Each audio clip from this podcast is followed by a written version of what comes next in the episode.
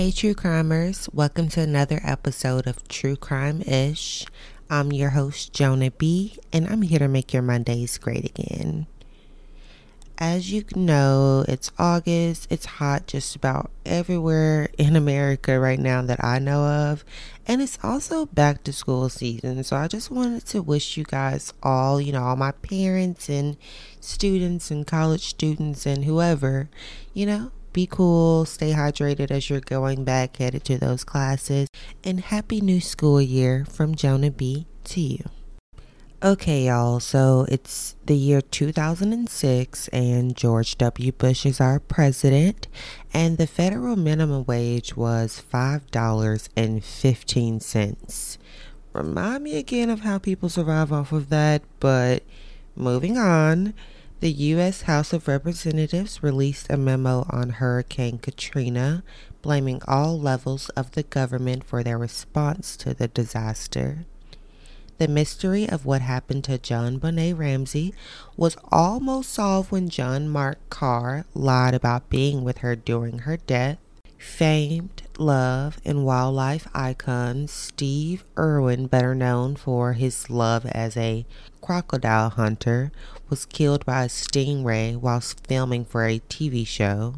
And let's not forget the US war in Afghanistan was still raging on, so life was tense. And when life gets tense, some people are able to still find ways to live life to the fullest, while others try to find ways to take it.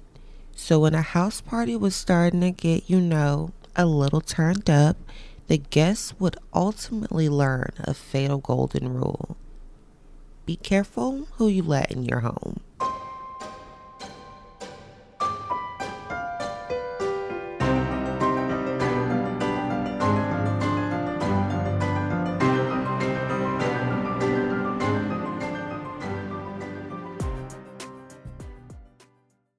On the night of September 9th, 2006, some friends linked up on Goshen Avenue, aka the Valley, for a house party. The party consisted of about 13 men, including Anthony Blunt, Kison Evans, William Robinson, Willie James, and Willie Shelton. They came dressed to the nines and, you know, just ready to have a men's night and someone really knew how to throw a party because everyone was having a good time. You know, they were drinking, smoking, you know, just overall kicking it. I guess how men do. But the night was only getting started because Robinson and Shelton planned some special entertainment, some strippers to be exact. And although the strippers were about two hours late, they weren't worried about all that because they knew that the night was finally about to pick up. And pick up it did because as they were as they were enjoying their night and just 10 minutes after they finally was having booty all in their face, four men burst into the party with guns and began shooting. Multiple men got shot, and the lights ended up being shot out as well. The party goers were ordered into the living room and told to give their stuff up. They started to give up their jewelry and money and even told the intruders there was more money in a back room. When the intruder couldn't get access to that room, he began shooting again. That's when another person was shot, and the intruders ended up leaving soon after that. In total, five people were shot by the gunmen. The police arrived shortly after, busting into the home, ordering everyone to get on the ground. The crime scene was chaotic and dimly lit due to the lights being shot out. That night, three people were seriously wounded while two people were killed. Detectives learned that Anthony Blunt had been shot multiple times and was screaming out in pain as the paramedics arrived. He went into cardiac arrest and died at the scene. Kison Evans was shot at point blank range, killing him immediately. Joshua Daniel went into an 18 hour surgery due to being shot in his hands, thighs, abdomen, and torso. Willie J. Shelton was hospitalized for two years from his injuries, and William Robinson was shot in his shoulder and stomach, but they all survived. There were four intruders that night, and no one saw their faces because they were covered, so this wasn't an open and shut case for detectives. But they would soon find a break because days after the crime occurred, one of the entertainers that were at the party, Nikita Jackson, was starting to quote unquote feel bad about what happened that night. And after and after discussing it with her mom, she went to the police to share what she knew. After informing the police that she was working the party, two of her friends, and that the friend who had set up the party for that weekend was Angel Glenn, she told the cops how she thought that Angel may have had something to do with it. The detectives decided that they needed to speak with Angel Glenn. They brought her in for an interview on September 13th, and when asked about the robbery slash murders, she ain't know nothing about nothing. She don't know anything about that house party in Eustis, Florida, and I know I may be saying that wrong, but mm, at me or anything about a strip party, but Angel is still arrested the next day and does not bail out until November. But Angel was picked up again on December 21st, 2006, and after spending a few weeks in jail, she ended up making a deal with the state. In exchange for her telling what really went down that night, all charges would be dropped against her except conspiracy to commit armed robbery. And what Angel has to say will do nothing less than blow you away. Okay, so now you know we are realizing that this is an inside job now. So we just need to dig into who Angel is just a little bit. Angel Glenn was a single mother and only 19 when the crime happened. She was born into a low income family and a low income community using drugs as her way to escape. Soon after her downward spiral, she began stripping for money um, on the weekends on the side and just being hired around the town for parties. It was her means of income, and even after she met her then boyfriend, Dante Hall, she was still living the same lifestyle to make money. And, ladies and gentlemen, this is where her role in the murders comes into play. So, we already know Angel has a boyfriend, but what I haven't told you is that Dante lives the street life, if you know what I mean. They both do. So when opportunities arise for them to come up off of somebody else, they're going to take that chance every single time. So in custody, Angel tells the detectives what really happened that night. And what she tells them breaks the case wide open. Angel lays it out fact for fact for them from the beginning. And she had plenty to say with her having prior knowledge of how the robbery was going to happen and by who. And of course, that would be none other than Dante Hall and his crew. On September 5th, Dante overheard his girlfriend Angel saying how she was going to be stripping at a house party and she was going to be making a lot of money. After asking Angel a few more questions, Dante immediately was like, "Oh yeah, oh oh yeah, I'm gonna go ahead and rob them people at the party." So Dante, his brother, Donte, and y'all, it's it's very weird. There's Dante, which I'm trying to say differently, which is D O N T E, and then his brother is Dante. I guess I'm gonna say it like that because it's D A N T E. So yes, Dante is the guy who we've been talking about. His girlfriend is Angel, and now he's bringing his brother into the sitch, Dante, and Shoo Shoo and Pig. And I, I don't know why these are these people's name. I just do the do the reporting. But yes, they all the four of them got together to prepare for the night. And Angel was in contact with Shelton, who was at the house party. She let him know that she was on the way, and as she picked up her friends, she met Shelton and Robinson at a gas station to follow them the rest of the way to the house. I'm not sure why the location was so hush hush, but Anywho, I'm, I'm guessing for reasons like this, but anywho, as Shelton and Robinson are pulling up to the house with the ladies, all seems well. But what they do not know is that Dante and his Dante and his crew were following them the whole time and are just laying in wait. So Angel and the other girls go inside and head to a room and they just start doing a little ecstasy and change their clothes all while Angel is on the phone with Dante giving him the deets. Yes, um, she's very bold being in the house, you know, just talking about what what's going on, but she told him who everyone was and where they were inside the house. There was also mention of a stash of drugs possibly hidden inside the house, but you know, she wasn't 100% sure, but she just slid that in anyway. And all while the party is just out there partying and everybody is having a real good time, like I said. And they're just waiting on the girls since it's an all male party. And after a small delay, the girls came out and the music was playing and they began to do the job they were paid to do that night.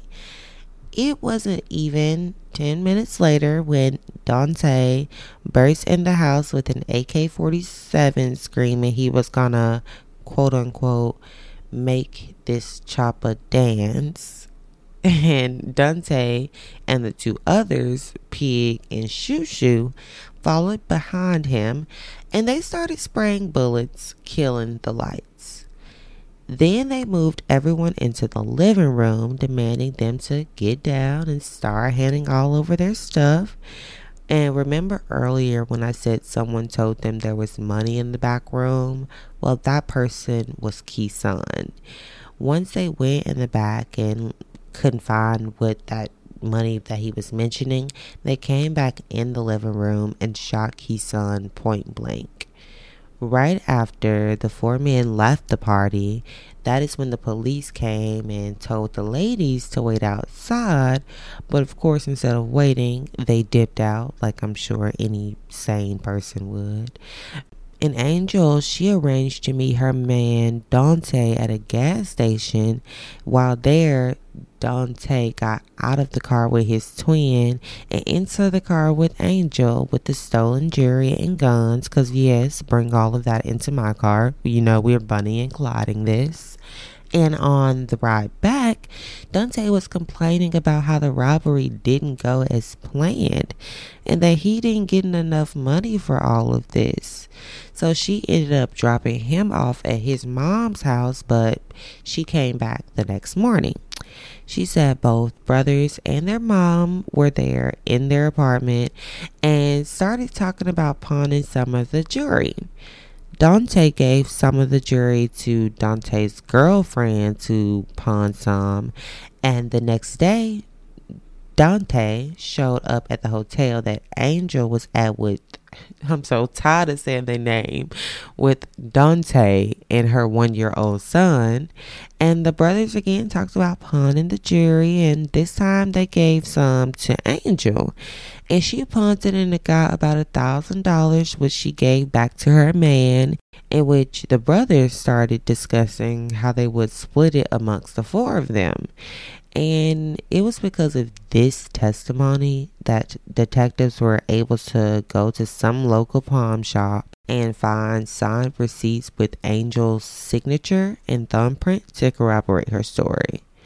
And with this key witness testimony, along with many other witnesses who were actually at the party that night, the prosecution was ready to take their chances at trial. So we're actually going to have two separate trials. I'm not sure which twin decided they would have a better chance standing by themselves, but one of them deaf said, screw the other one, I'll go it alone. So that's what they did. And these cases would get some attention because the prosecution was going for the death penalty in both cases. And if they got their way, Dante and Dante would be the first twins on death row in American history. Starting off with our ringleader, the evil twin, as the prosecution liked to call him, and that would be Dante Hall, the one who is said to have both talked the most and shot the most that night, would be up first. His trial began April 13th, 2009, the same as my big sister's birthday, almost three years after that horrible house party massacre. His trial would only last four days, and rightfully so, with over 50 witnesses being presented against him, including Kim Jones, who is Dante's twin brother's Dante baby mama, and Kim testifies that she rented a beige 2006 Chevy Malibu car on September 5th that Dante had been using. That was the same vehicle that multiple witnesses could place at the scene and claim to see both Dante and Dante in. She also testified that Dante asked her to pawn some jewelry she had never seen before. Of course, Angel took the stand and told the jury everything that we already know. And all the defense really did was bring in a specialist that verified that Dante had an incredibly low IQ score that would impact his ability of being able to understand right from wrong and has caused intellectual disabilities. But regardless of that fact, on August 20th, a jury voted 8 to 4 in favor of the death sentence, sentencing Dante to die. Moving on to our other twin, Dante, he would find many problems in the courtroom. He went through a similar trial, but he had three mistrials before on the fourth trial, once the prosecution removed the death penalty and just shot for the life in prison instead, the jury granted it, and Dante is now residing in prison serving a life sentence. I don't want us to forget about our dear old angel, you know, our friend that helped set all of this up. She was given 10 years in prison, much to her shock. She tried to appeal for early release, but the judge quickly denied, letting Angel know that we have already done you enough favors.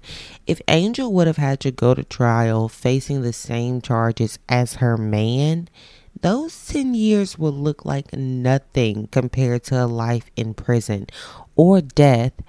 And I don't know, I think she might actually deserve one of those sentences, but that's just me thinking. These brothers who committed this crime were bred from a certain breed of people because if you haven't caught it already. They are identical twins. I mean, who else would name or why would anyone name their kids Dante and Dante?